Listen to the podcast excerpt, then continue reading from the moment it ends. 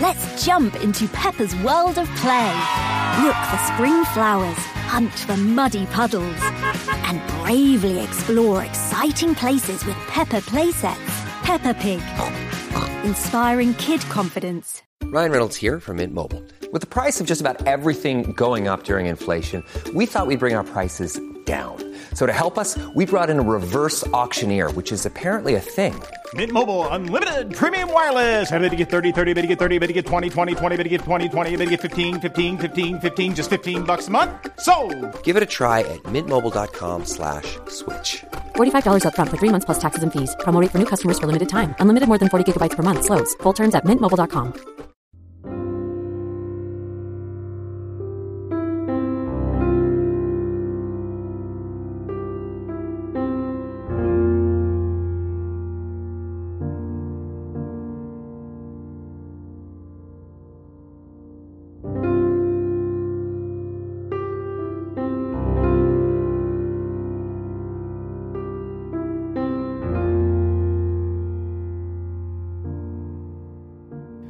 Welcome back to the Missing Maura Murray podcast. I am Tim here with Lance. Lance, how goes it? It goes pretty well. How are you, sir? Doing well. We're five in, five episodes out of six Oxygen series episodes in. Man, that went by fast. We have one left. We have one left next week. Same time, same place, Oxygen Network, 7 p.m. If you miss it at 7, you can catch it at 9, but we're still doing the uh, after show on our Facebook, the after show, the Facebook Live on the Missing Maura Murray uh, Facebook page. And last week's Facebook Live episode, which we will play in just a minute, we covered a lot. The episode itself was, um, well, I keep saying it, it knocked my socks off. Like, had to buy new socks that night. It was a pretty wild episode. And yes, you're right. Uh, we are going to play the Facebook Live audio that we recorded on Saturday night immediately after the first airing of episode five. And if you happen to watch on YouTube, you are going to get a three camera extravaganza for this uh, for this podcast episode. Um, so if you want to check that out, you'll get full video of me and Lance, and uh, we also have on guests who are on the show Maggie Freleng, obviously, and Art Roderick, the lead investigators on this show. They do join us in uh, in this audio that we're about to play. Yep. So wanted to thank Art and Maggie. Wanted to thank Josh Leonard, our camera guy, who uh, orchestrated that, uh, like you said, that extravaganza, that three camera extravaganza, and uh, wanted to thank everybody who who participated in the Facebook Live chat room. And also check us out for a Reddit Ask Us Anything uh, deal that we're doing with Oxygen on Reddit at 6 p.m. on Saturday. If you're on Reddit frequently, check us out. Okay, so if we're ready, Tim, let's toss it over to the Facebook Live uh, after show that we did uh, last Saturday with Art and Maggie. Great. Check us out on Twitter at Maura Murray Doc and on Facebook also at Maura Murray Doc. And we will be back on Facebook Live at 8:05 p.m. on Saturday after the finale for another live show with me and Lance and potentially more special guests. So check us out. We will be Facebooking and tweeting with updates about that.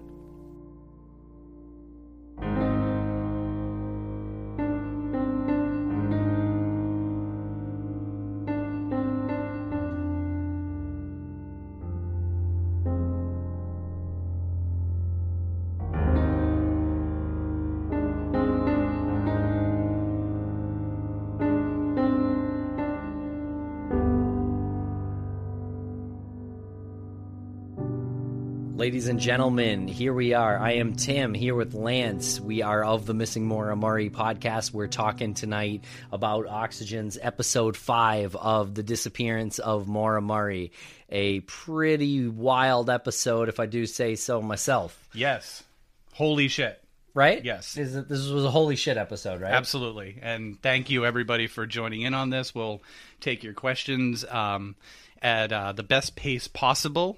Uh, and we will try to uh, answer them with the most amount of accuracy as possible. There was a lot of info to process tonight. A lot going on. We got notes. Uh, we got pages of notes, and we're also going to have Maggie Freleng and Art Roderick on tonight to talk about what's going on uh, in episode five. Uh, so Maggie should be calling in in about four minutes. So Lance, what do you want to cover before we hear from Maggie? I guess the most fascinating part about the whole episode, at least to me, was that we have a new hero in the show, which is uh, the search dogs, the the new heroes in this in, in this show. The search dogs were amazing, Yeah. and I think that they absolutely. I wouldn't say I'm sorry. They they 99.9% ruled out any notion that Maura walked into the woods, died of either hypothermia or was, I guess, uh, attacked and, and, and devoured by some animal. Right? I, they they ruled out Maura being in the woods in some form. with the extensive dog uh, stuff that they did here in this episode, yeah, I would agree. It it did seem like they completely ruled out uh, certain things tonight. That's for sure. Right. They gave a really cool stat about the dog scent being between 10,000 and 100,000 times more uh, acute than the human scent. Right. And that just shows you even that gap there, 10,000 to 100,000 shows you the the you just don't know. Like these dogs can sniff out anything. Well, yeah, what we were saying in between commercials there or during commercials was that we, you know, we can't even relate to how the dogs smell. It's not even possible for us to comprehend how well these dogs smell. We can't even say that it's comparable to any one of our senses as humans. Right. And say their smell is like equivalent to what we fill in the blank. Yeah. It's like superhuman. sticking with the dogs, let's um let's just stick with that subject here. So they Ma- Maggie and Art tonight they went they had cadaver dogs in there and mostly based on a comment uh, or you know a bunch of comments things people thought about um, could Maura be found if she was frozen? They tested that and they had a cadaver dog test a frozen placenta in the woods about a half a mile away from where they were and the dog found the trace Right. within five and a half minutes. Right, and and you really need to think about the things that have been put online uh, regarding whether or not a body will freeze and you're not able to smell it, right? And you're talking before that, you think about it in the sense of like you're a human being going into the woods, and do I smell something funny, like a human, you know, like something decomposing? Uh, that's just the human element of it. Um, if a body goes in if, if someone dies in the woods and it is it is freezing the body is still at body temperature and then it and then the body temperature drops and then the temperature outside rises and then the body temperature continues to drop so at some point there has to be some sort of like balance there and and when that happens they already had the dogs on the site Yeah. they already had the dogs going into the woods, and it didn't matter. It wouldn't have mattered if Maura went into the woods and died, and then had some animal, you know, start. I don't want to get too graphic, but you know what I'm getting at. Mm-hmm. The dogs would have found something. They showed the radius. So It's 12 miles of road was the radius they showed um Right. for, with, with, the with the cadaver dogs um, at first, it was it was a ten mile radius around. So if the crash site is in the middle there, it goes five miles around every. Am I reading that right? As far as the the radius goes, the di- that's what the diagram looked like. Right. Exactly. Okay. So essentially, five miles in every direction from the accident site is where they The radius was uh, is the radius that was covered by yep. the cadaver dogs. Yep. Yep, that that that that seems to be that seems to be accurate. And uh, Todd, what was his last name? I forget his last name. The original tracker, Yeah, he was great though. the the uh, the the ranger, um, Fishing game. Yeah. fishing game, right?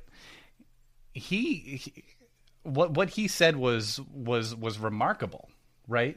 With the distance that they covered, uh, the amount of for the amount of cases that he's worked on out of hundreds, he has two that are still open. One Yeah. of them's Maura's. Yeah.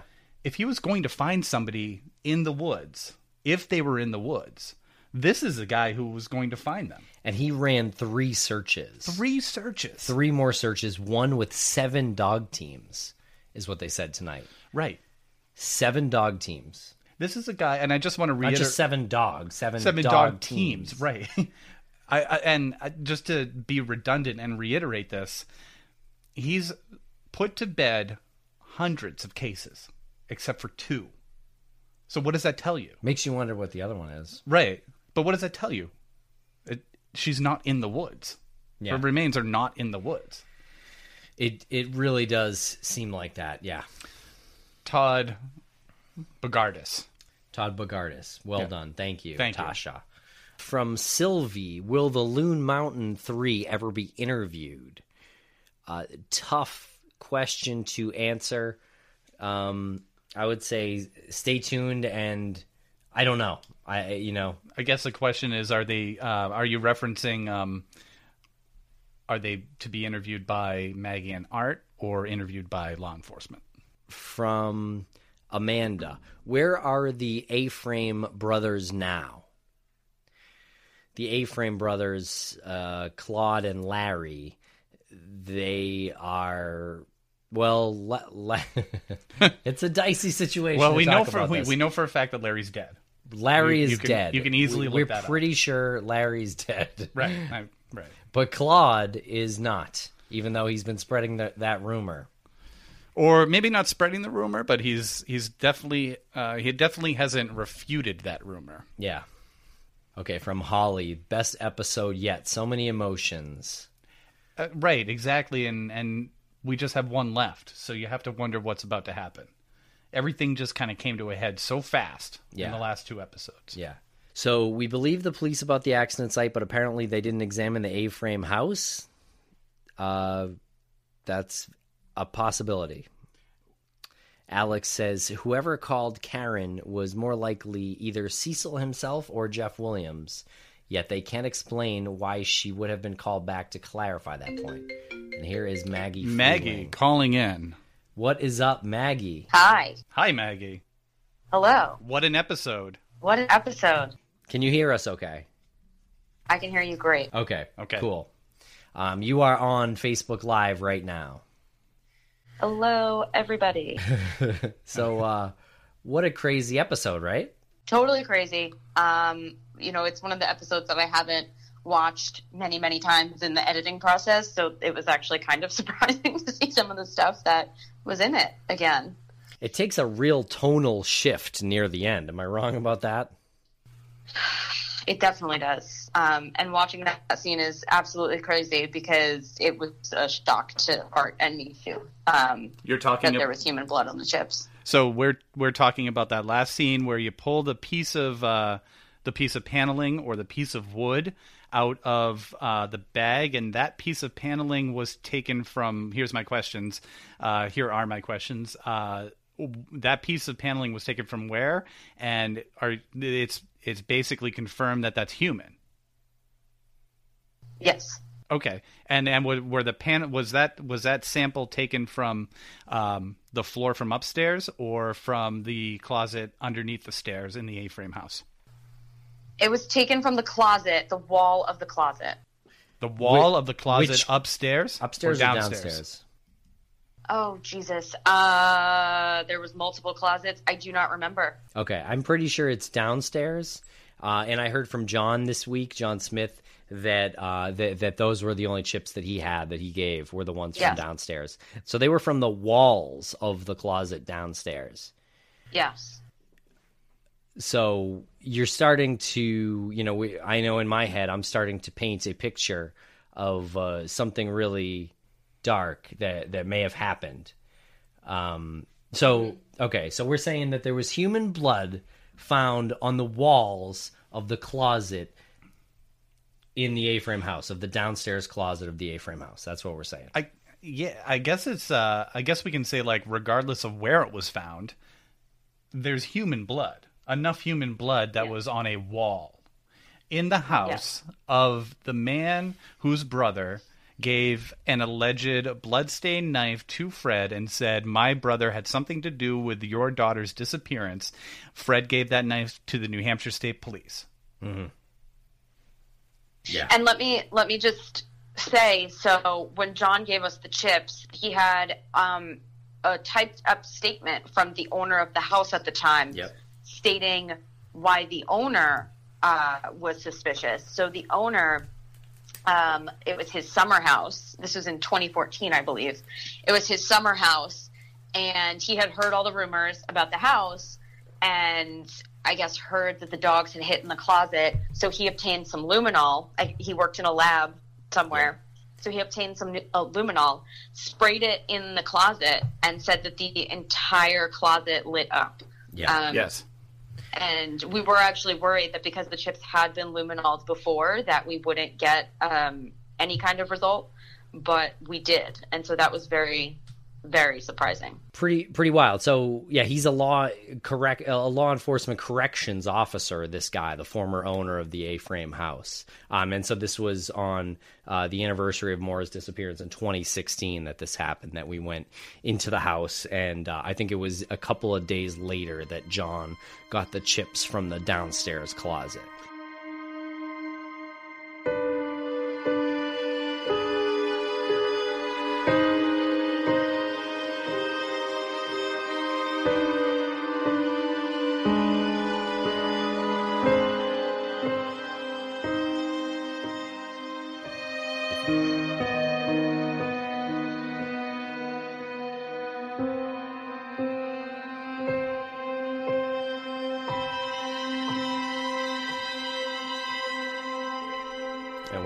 And we are calling Art now. Former U.S. Marshal Art Roderick, who is on the disappearance of Maura Murray on Oxygen Show. We are currently on the line with Maggie Freleng, investigative journalist from the disappearance of Maura Murray on Oxygen. Art, how's it going? Hey, how you guys doing? Great. Good, good. Can everyone hear each other? yeah i can hear art Okay, cool. Great. Hey, Maggie. Art, what did you think of episode five? Um, you know, the one thing that that's that, that's frustrating to I think probably both Maggie and I. I- don't want to speak for Maggie, but we've had conversations about this before. Is usually everybody that we interviewed, we sit there for an hour and a half, and and there's probably a total of 300 hours of either Maggie and I talking to one another or interviews that we've taped. And what you see is is like two to three minutes, which are the highlights of each interview. But a lot of that inform a lot of information is kind of lost because of editing. So, what, Right, so- what, what is it that you would like to add that you think was lost uh, of importance tonight? I mean, when when we look at at uh, uh, Cecil's interview, I mean, we did ask the question about and and and Jeff Williams' interview. We did ask Jeff Williams where he was that evening. He said he was out to dinner in Woodsville, um, and uh, never went by the crash site. And when we, you know, when we look at all these interviews put together, when we look at Cecil's interview, we look at Jeff Williams' interview. Um, you know, we know statements that have been made by um, the Westons, by the Marats, by the Atwoods. I mean, there's absolutely nothing that points to the fact that Jeff Williams was at the scene that night. And I think that's an important point. Um, because when we started this, you know, we wanted to get down to facts and corroborate everybody's statements. And I think that's what we did uh, throughout every one of these episodes.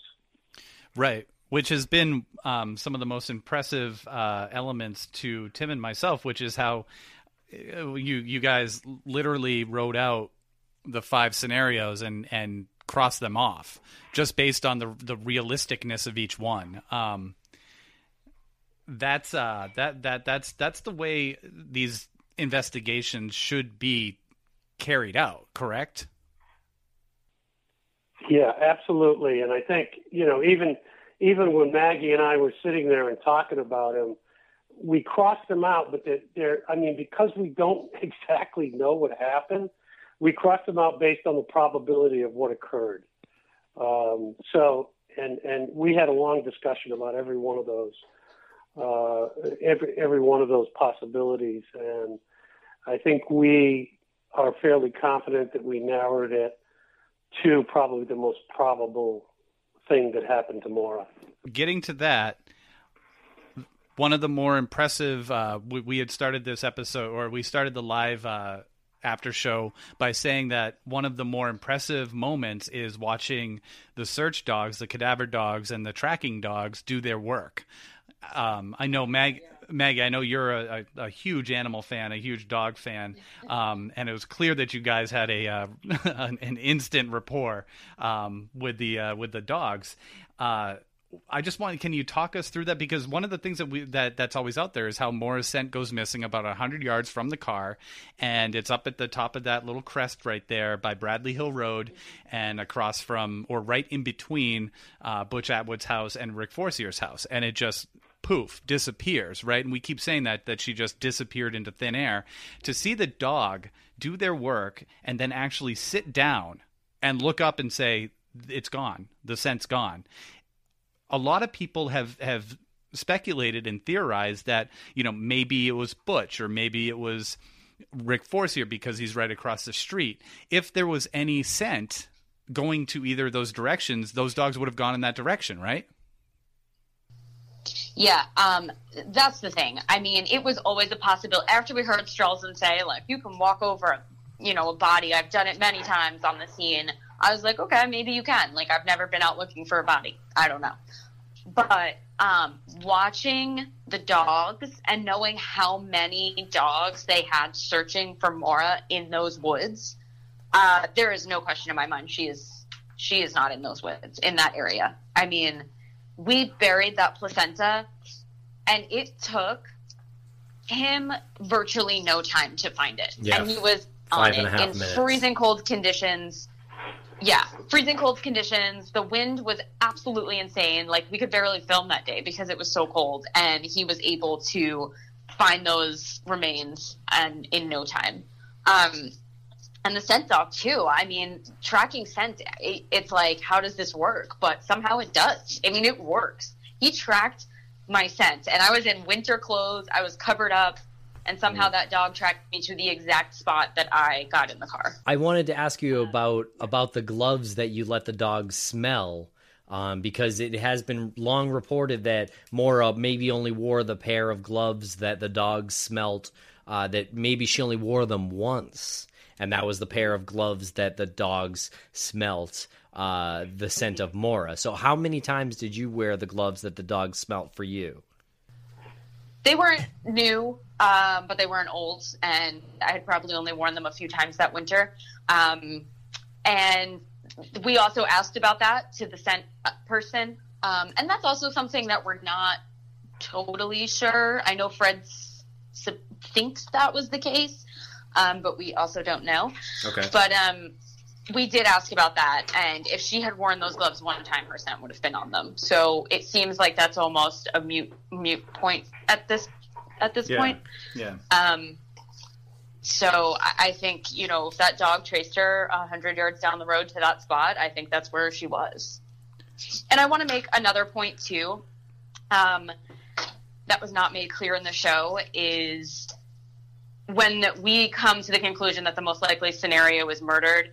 I would add to that abducted and held captive. It is not, we don't know what happened. We know she was abducted. And we all know about Ariel Castro and those girls being found over a decade later. Um, it, that is also a possible situation. We don't actually know that she was murdered, but um, we have concluded that somebody took her against her will. Art, how, how do you feel about this? In, in your experiences, is this, I mean, obviously this isn't a common thing, but this is something that happens, right? Yeah, I mean, and, and just to add one comment on the dogs, I mean, I, when I was with the U.S. Marshals, I uh, was the assistant director, and uh, the dog, the canine program that the Marshal Service had, was under me, but it was an explosive dog, uh, EOD type bomb dog, and I have seen those dogs in action, and it just absolutely blows me away that they're able to find a tiny amount of explosive in a parking lot of three to 400 cars. So the scent dogs, the dogs that are trained to pick up on either uh, human remains, um, scent, or EOD, they're, they're just they're just absolutely phenomenal, phenomenal investigative tools to have at your at your service. And and and it, you know, listening to Lieutenant Bogardus talk about the extensive search they did, uh, both Maggie and I were pretty impressed by the whole thing. Yeah. So the show, um, the show got into the serial killer angle for a little bit, and it was a very impressive uh, segment. Really, like they showed, um, they they they showed uh, Israel Keys and Right. how he, uh, you know, meticulously plotted his victims and called New Hampshire his stomping ground, and and then they they did a 180 and went to the A-frame house. I want to back up a little bit and talk about the possibility that it was someone like an Israel Keys who would plot out their their victims in such a meticulous way. Is that a possibility that is uh, at any level reasonable at this point, or is it what Fred said, a local dirtbag? I mean, I see someone writing it doesn't have to be a serial killer, and that's absolutely true. It does not have to be a serial killer at all. It could be any opportunist killer. Um, so that person is absolutely correct. And he, Israel Keys, uh, the the police do believe that he had uh, a few more murders that he had not confessed to. Um, so he is still, it's still possible. There has never been a connection made. And Israel Keys' MO was was you know mainly he would never find the body. He would put it in the deepest lake in the area and have you know these plans worked out years in advance. So uh, I mean, is it a possibility? It's always a possibility. Serial killers kill people. I mean, but you know the odds of that occurring are very very slim. But it's still got to be on the chart because you know in talking to uh, you know the state police, they don't. They're they're in the same boat we are. They they're looking at a list of probabilities, and and I think they they believe what we believe and what the family believes that you know that there was abduction and possibly foul play. Um, you know, I think even in Julie's interview, she she dreams about poor Maura being held captive somewhere and not being able to contact the family. Right, and it, it's a good point by um, uh, what you had noticed uh, about the the wording, the the classification of serial killer versus somebody who just seized an opportunity, and Right. that's something that is. Uh, just kind of flown off the handle a little bit in the years is that people say an opportunistic serial killer and I know Maggie just said it but the more we can say that you know, no one's saying a serial killer. No one's really said like they bring up Israel Keys um, because he said New Hampshire was a stomping ground. Chilling.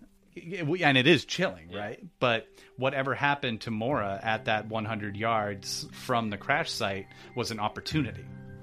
And Right. and don't play so loosely with serial killer. It was an opportunity. Leave it at that, and then go Right. from there.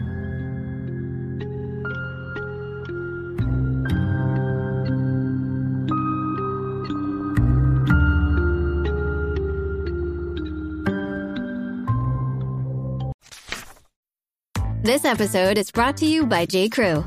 This spring, J. Crew is telling a linen love story. From perfectly rumpled beach cover ups and effortlessly sexy suiting to button up shirts from the world famous Baird McNutt Mill in Ireland, the new J. Crew collection is made to be shared, lived in, and loved for decades and generations to come. Shop linen like you've never seen it, and more new arrivals for spring 2024 at jcrew.com. This episode is brought to you by Vital Farms. Isn't it bullshit to have to question where your food comes from? At Vital Farms, you can trace your pasture raised eggs all the way back to the source, the pasture.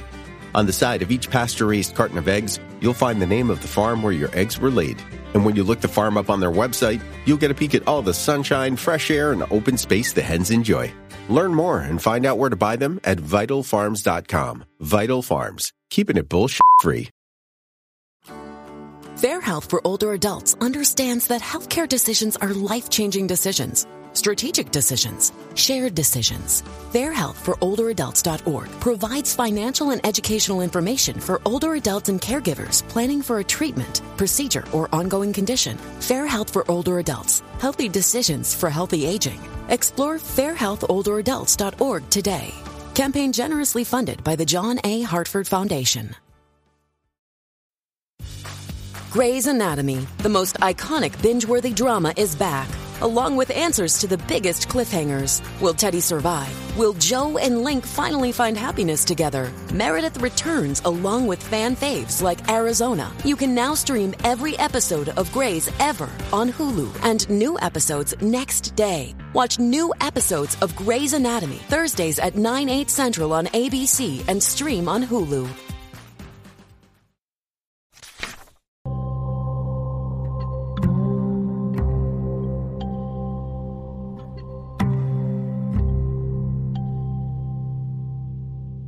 Okay, so l- let's talk about this A-frame house connection. And uh, so it's been reported that dogs hit um, in, in a major way uh, in the upstairs closet.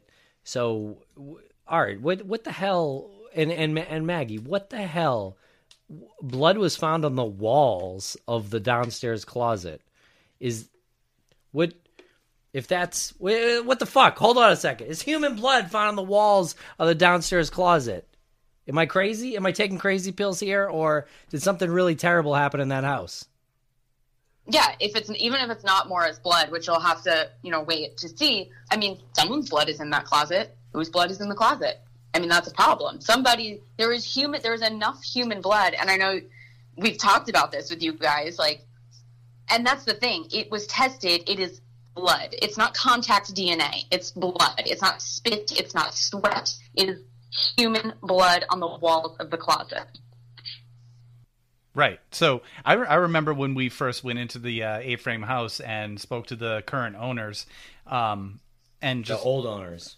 Yeah, I'm sorry. Uh, yeah. Let me rephrase that. When we went into the A-frame house, we spoke to the owners at the time. Yep. Um, and the overwhelming uh, consensus was that if something, if if if it wasn't Maura, here something happened to somebody and it was bad. And it could have been multiple people. Mm-hmm. um mm-hmm. all right you had something to say about about that as well? I no, feel like we I, might have I, cut I you off that's that's a part of the next episode so it's hard for us to talk about it sure. but as you can see from my reaction at the end i didn't think we were going to find anything on there and not only did we find something but we found human blood as opposed to because we skipped the luminol test. We went right to the phenolphthalein thing, which detects human blood. So, and Maggie's right. It's just not touch DNA. It's not. It's not any type of other bodily fluid. It's human blood. It now is. Do you know, or can you comment on? Is this finding in any way related to why the New Hampshire State Police collected Kathleen Murray's DNA uh, allegedly about a month ago? That you know there's something else that that's gonna there's gonna be we're going to talk about that in the next episode in the final episode because we we uh, kind of go over everything that's occurred up to this point and and I think when you see what we talk about all that will make sense at the end. Um, I know it's kind of a cryptic answer. I, Maggie if you want to add something to it I, I I think it'll all make sense in the end Okay, and uh, we it was uh, stated that the A-frame house had undergone some renovations. Uh, have have there has there been any movement on your end, Art and Maggie, uh, either speaking to or visiting uh, the A-frame house, speaking to whoever is owning it right now, um, and also have you talked to any of the uh, Moultons? We um, can't really answer that, to be honest. Um, but there there have been people that have been spoken to, um, and the police are following up on for sure. Uh, can, can, we get a couple of house housekeeping things out of the way? Some questions from the last episode. Uh, something that I messed up in in the last podcast episode. Uh, can you guys tell us which way John Monahan entered the accident scene from? West. Yeah, he, go ahead. Yeah, he came from the west to east. Okay, so he came from the west, and then he went back and searched west. Right. And we asked him why he went west, and he said, because that looks like the direction somebody would run. There are things that way. There's a gas station that way. There are houses that way. If you go east, there's absolutely nothing. It is pitch black in the wilderness. Now- if I were him, I probably would have turned around too. And to to um to be totally clear, the direction you're speaking of is opposite the direction of where her scent was lost by the dogs. Yes. Okay, so Yeah. the way he searched was opposite from the way that the dog said that she went.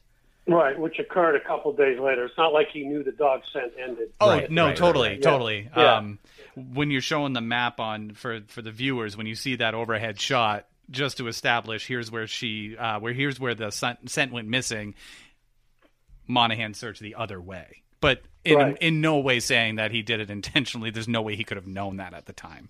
Right. Yeah. But like you know, let's also let's not forget too, because I mean, you have to put this complete package together, and you do have Karen McNamara heading east, and she didn't see anything.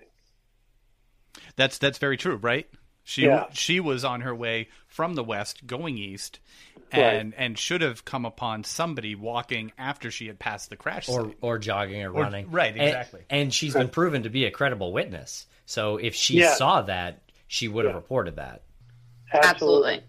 And she didn't. So we know Maura was not going east, or at least we nobody had seen her walking that way. Right. Uh, wow. Um, okay, another house uh, housekeeping note here. Is there evidence proving law enforcement's claim that Cecil Smith drove SUV 001 that night? Yes, there is.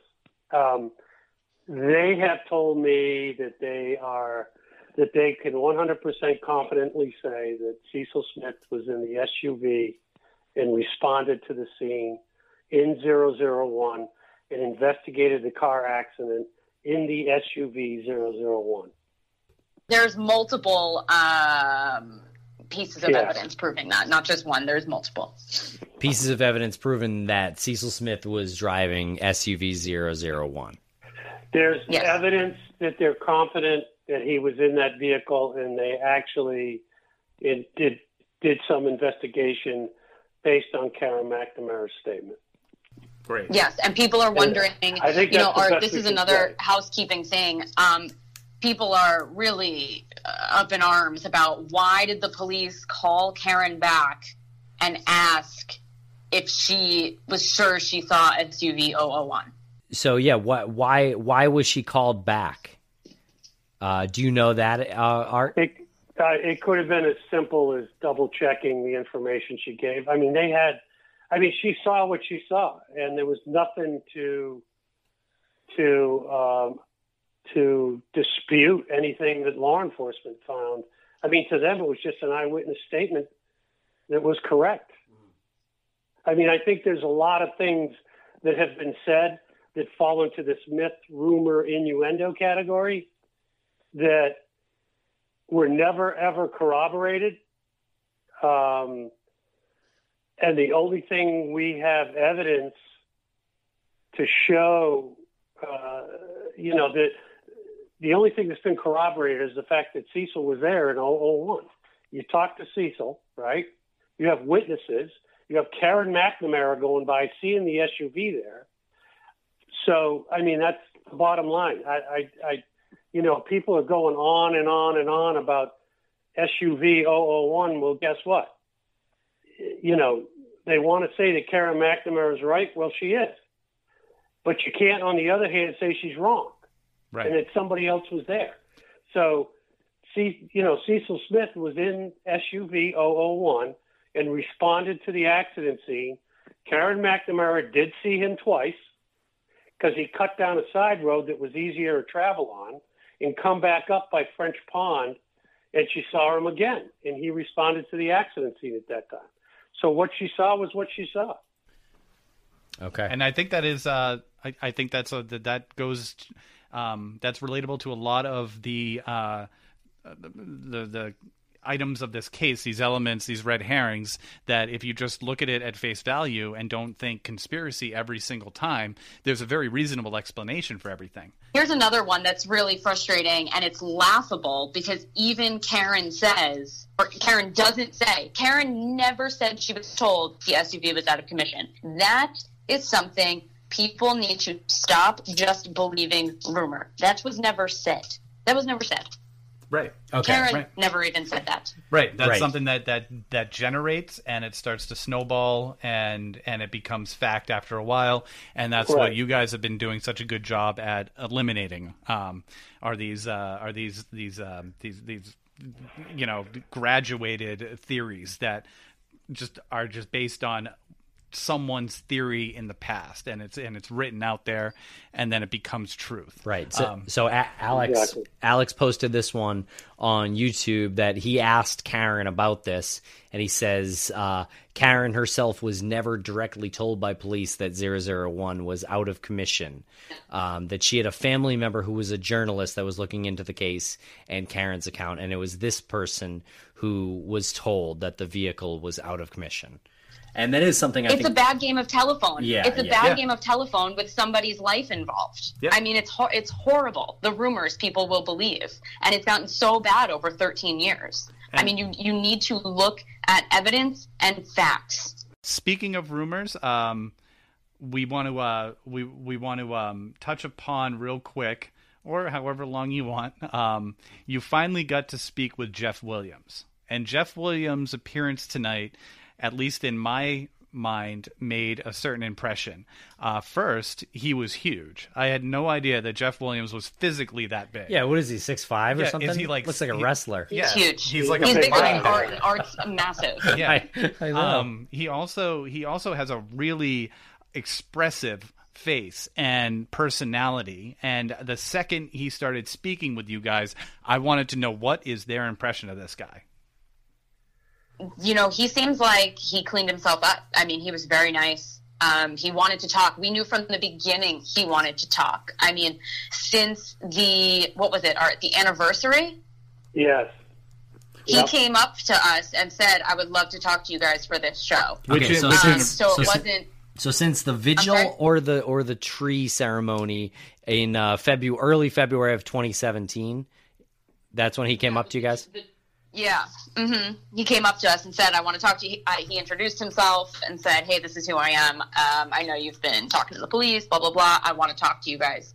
And you know, it always has to get cleared. It had to get cleared. Um, and it was hard because I think at one at, while all of the police wanted to talk and tell their story, um, I think the attorney general just didn't want to feed into everybody's like craziness, and I think that's also again why they never came back and put to bed this police conspiracy because that's all it is, is conspiracy. They don't need to be doing PR for themselves. I mean, they know it's not true, so that's that. So Right. uh, he, he had to get cleared, but he wanted to talk from the beginning. Let me just say something. And Maggie's brought up a very, very good point. And and and from from my law enforcement perspective, I mean, you know, I've been this is my 40th year in law enforcement. I can't tell you how many fugitive cases I've done, both domestic and internationally. Hundreds of fugitive cases. I've done internal affairs cases. I've done law enforcement shooting reviews and investigations.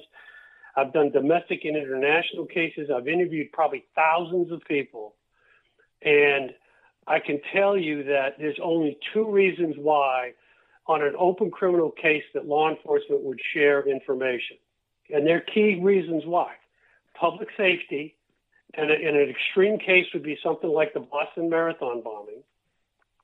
And number two is limited information release to try to resolve the case.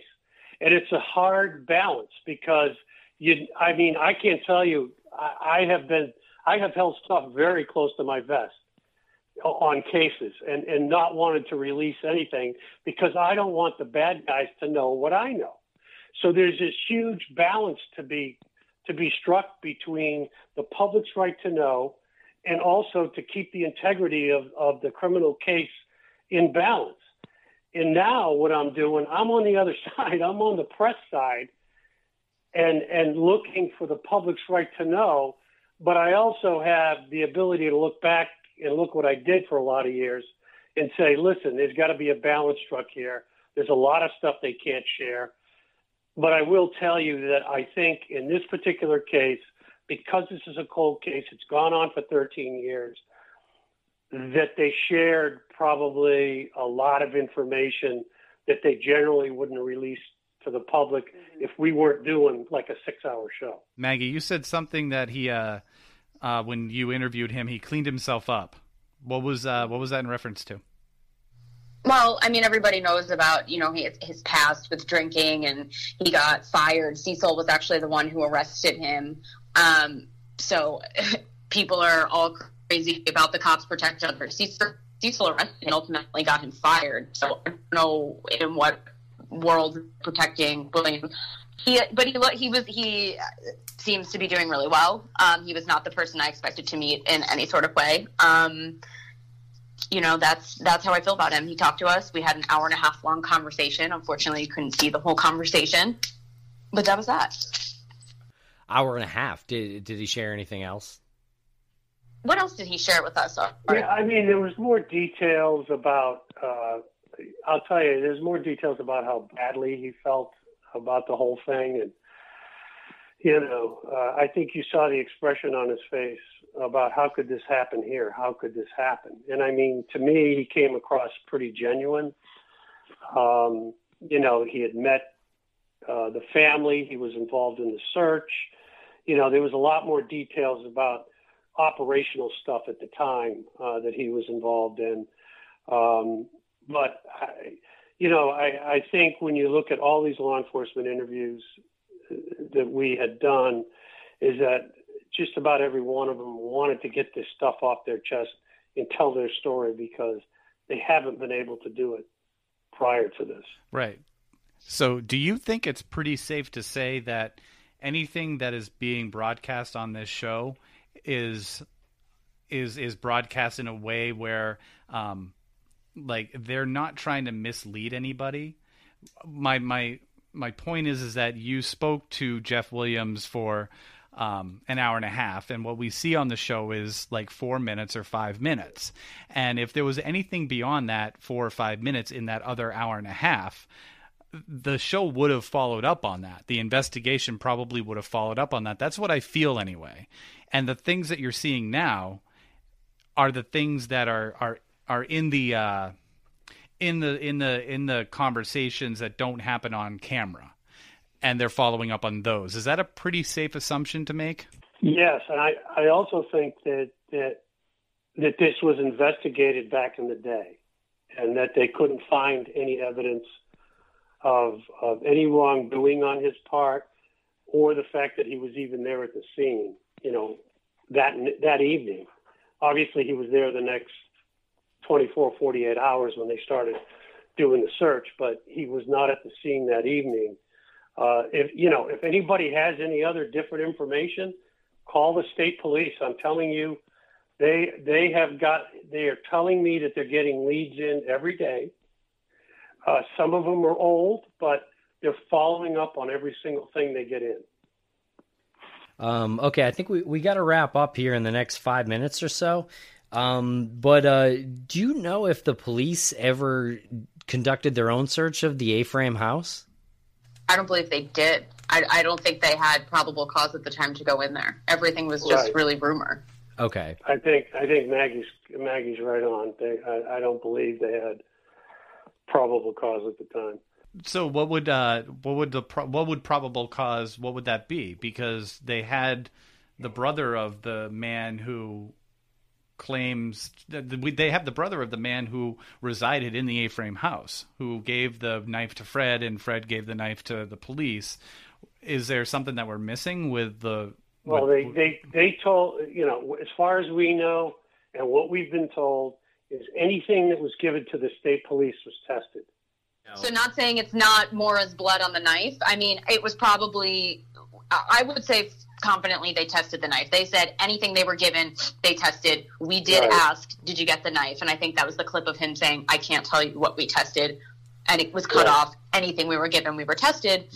Um, maybe it just came back inconclusive. I mean, unless it was a full hit on Maura, they would have no cause to go in that house. Somebody saying, I could go and say, Tim, you killed this person, and I know you did. There, that would be absolute abs- insanity if the police got a warrant to search your house. Right. Yep. Yep. Um, and I, I, I, I honestly want like people like I want people to understand that that when you say probable cause, it's it's more than just hey, this person said this about this person. Well, but what oh, would no, it, no, no. Yeah, yeah, Yeah. You you have to fill out an affidavit. The law enforcement officer has to fill out an affidavit and swear to facts and present it to a judge. A judge has to believe that there's that there's sufficient uh, uh, probable cause in that affidavit to go ahead and issue a search warrant. Right. And that's a it's a pretty high level standard to me. Right. So what what would it take to wipe the the knife clean of uh, anything? I guess Maura related. Now, if it was just human blood, would that have been enough for them to get a warrant to check the A-frame house? Um, I mean, it it you know DNA nowadays is is it's crazy what they can do. I mean, there's a there's a bunch of different tests they can do. Uh, you know, I've seen cases where they've taken the handles off the, the knife itself and found a, a, a speck, not even a speck, but a, a a pin dot of blood, you know, under the handle of the knife, and tested it, and they're able to come up with a DNA profile. So I, you know, I, I, I'm assuming probably there was nothing there. Uh, again, I keep going back to the fact that they don't want to, as much as they've shared with us, they can't share everything. Um, so, uh, you know, we have to. I mean, they're the investigative agency. It's not Haverhill PD. Um, you know, it's it's the New Hampshire State Police Cold Case Unit. They're stationed in Concord, and um, you know they're they're pulling everybody in that they can, whether it's the FBI to help out with interviews or other law enforcement agencies, um, which is common in a criminal case. So uh, it, it just, I and Maggie, you can comment on this too, but it's just to me, I feel fairly comfortable with saying that they're doing everything that they possibly can do. I, I have one- one question. Um, the promo for next week, it uh, it it said that it was going to be a pretty intense episode, you guys. And uh, there was a clip of Maggie saying, "Is one of them Maura?" Can you give us any hint on what you're talking about there? Uh, all right, all right, can I? Tough question, I know. I think. I mean, I think we could. Yeah, go ahead, Maggie. infer what I'm talking about. I think we can Actually, we shouldn't leave that up to the Go ahead, public because there'll be some crazy conspiracy theories out there. Right. Right. I, I I wish we could, you know, regardless of what we come up with, even if we came up with a video of what happened, I think there'd be still a lot of people that probably wouldn't believe it, uh, and still hold on to whatever theory they have because they're taking what they want to take and poking it into the narrative that they've come up with.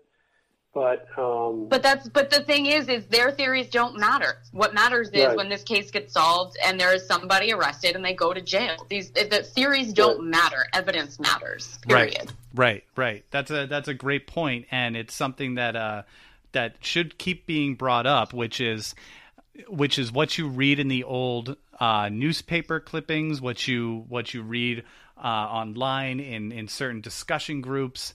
All of that is is just this generated, uh, inflated narrative that people are coming up with, and what you're saying is what matters are the facts and, and the scientific DNA evidence and the things that are going on behind the scenes.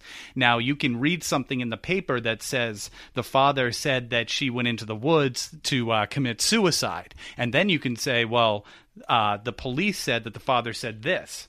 And that means now in your head that the police are pushing this narrative. And then there's this ulterior motive. But all you did was read it in an old clipping and it makes no you just put everything else you put the motivation you put the reasoning Right. that's something you just made up on your own and Yeah.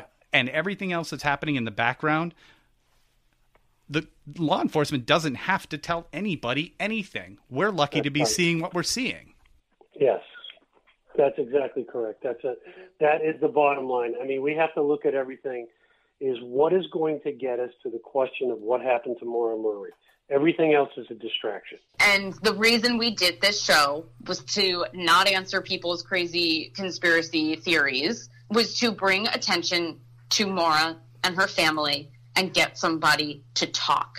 And people are talking, and that is amazing. And that's why we did this. And Art and I get lots and lots of leads. My inbox is full, my Facebook is full, and it's amazing. I mean, Yeah. we both really think that this can be solved and is solvable. And that is why we did this. And and I just want to add to that if if you are watching or you are listening and you know anything about these people that we're talking about, Claude, these other people, uh, the Loon Three, any of these people, you have some stories. Message Maggie, message the New Hampshire State Police, message Art, message us. It will get to the right people because someone knows something, and this investigation that you guys have conducted seems to be zeroing in on uh, well a, a certain theory at least. And uh, w- when you focus like that you can start to focus on people i think Right. And and I just want to just real quick say the the most impressionable moment of tonight's show was the dog sitting down after losing Maggie's scent exactly where Maura's scent wouldn't miss it, uh, where they lost it back in 2004. And and that dog sat right down right there. Something happened right there. Yeah. And, and you guys have you guys have in less than a year put the disappearance right there. That's where it happened. You can you can you can speculate all you want, but you can't say that some that a dog scent, which is a 100 times up to a hundred times more sensitive than a human scent, was wrong that one night, and she went somewhere else. She she went missing right there. She did. And that's the thing. I think all four of us um, can agree. And even Yeah. Renner has mentioned he's maybe changing his theory that uh, she got in a car with somebody and something bad happened.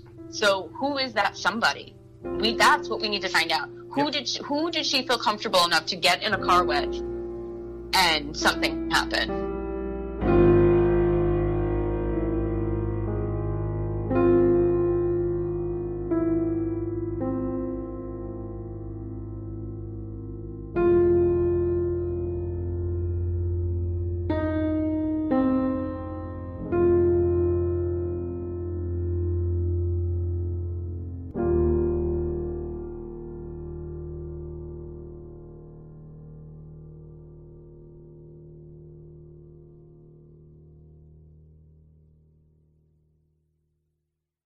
Hello, it is Ryan, and we could all use an extra bright spot in our day, couldn't we? Just to make up for things like sitting in traffic, doing the dishes, counting your steps, you know, all the mundane stuff. That is why I'm such a big fan of Chumba Casino. Chumba Casino has all your favorite social casino style games that you can play for free anytime, anywhere with daily bonuses. That should brighten your day a little. Actually, a lot. So sign up now at chumbacasino.com. That's chumbacasino.com. No purchase necessary. Group. Void were prohibited by law. See terms and conditions. 18 plus.